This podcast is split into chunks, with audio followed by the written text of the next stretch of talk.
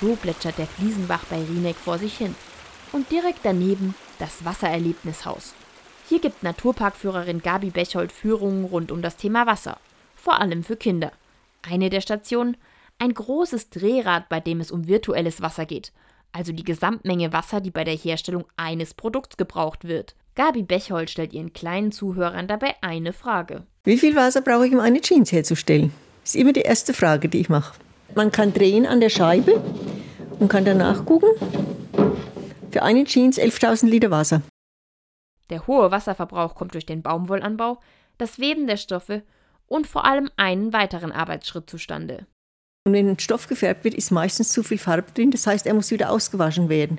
Dann, wer will schon dunkelblaue Jeans? Alle wollen hell, dunkel, alle möglichen Farben mit Flecken drauf, mit allem.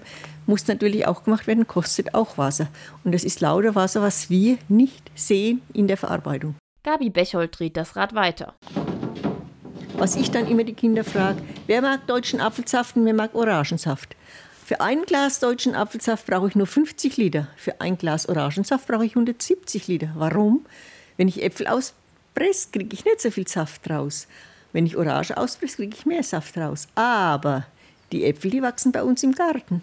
Gerade der Transport verbraucht extrem viel Wasser. Deshalb ist der Tipp der Naturparkführerin, Obst saisonal und regional kaufen. Das passt auch gut zur CO2-Fastenaktion des BDKJ. Denn diese Woche geht es ums Wasser. Chiara Vescerra hat die Woche vorbereitet. In der Wasserwoche geht es darum, wie viel Wasser wir täglich verschwenden und verbrauchen und ähm, Tipps und Tricks, wie wir das eben verbessern könnten. Beispiele hat sie auch parat. Ein Tipp ist zum Beispiel, die Waschmaschine ganz voll zu machen oder duschen statt baden. Es wird auch darauf eingegangen, wie viel Wasser verbraucht wird bei der Herstellung von Kleidung oder von Lebensmitteln und ähm, worauf man dabei eben achten kann. Das passt genau zu dem, was Gabi Bechold gesagt hat. Und auch sie gibt bei ihren Führungen den Kindern immer Tipps mit auf den Weg. Man kann zum Beispiel, wenn ich jetzt, mache ich daheim auch immer, wenn ich Salat wasche, den wasche ich in einer Schüssel, lasse den Salat abtropfen und das Wasser von der Schüssel, das kann ich wieder zum Gießen nehmen. Das muss ich nicht wegschütten.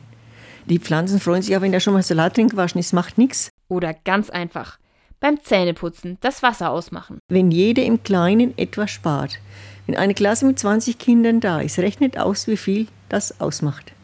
Und wenn das dann 100 Klassen machen oder 1000 Klassen oder noch mehr oder jeder bei uns, können wir enorm viel Wasser sparen. Auch kleine Sachen bewirken Großes.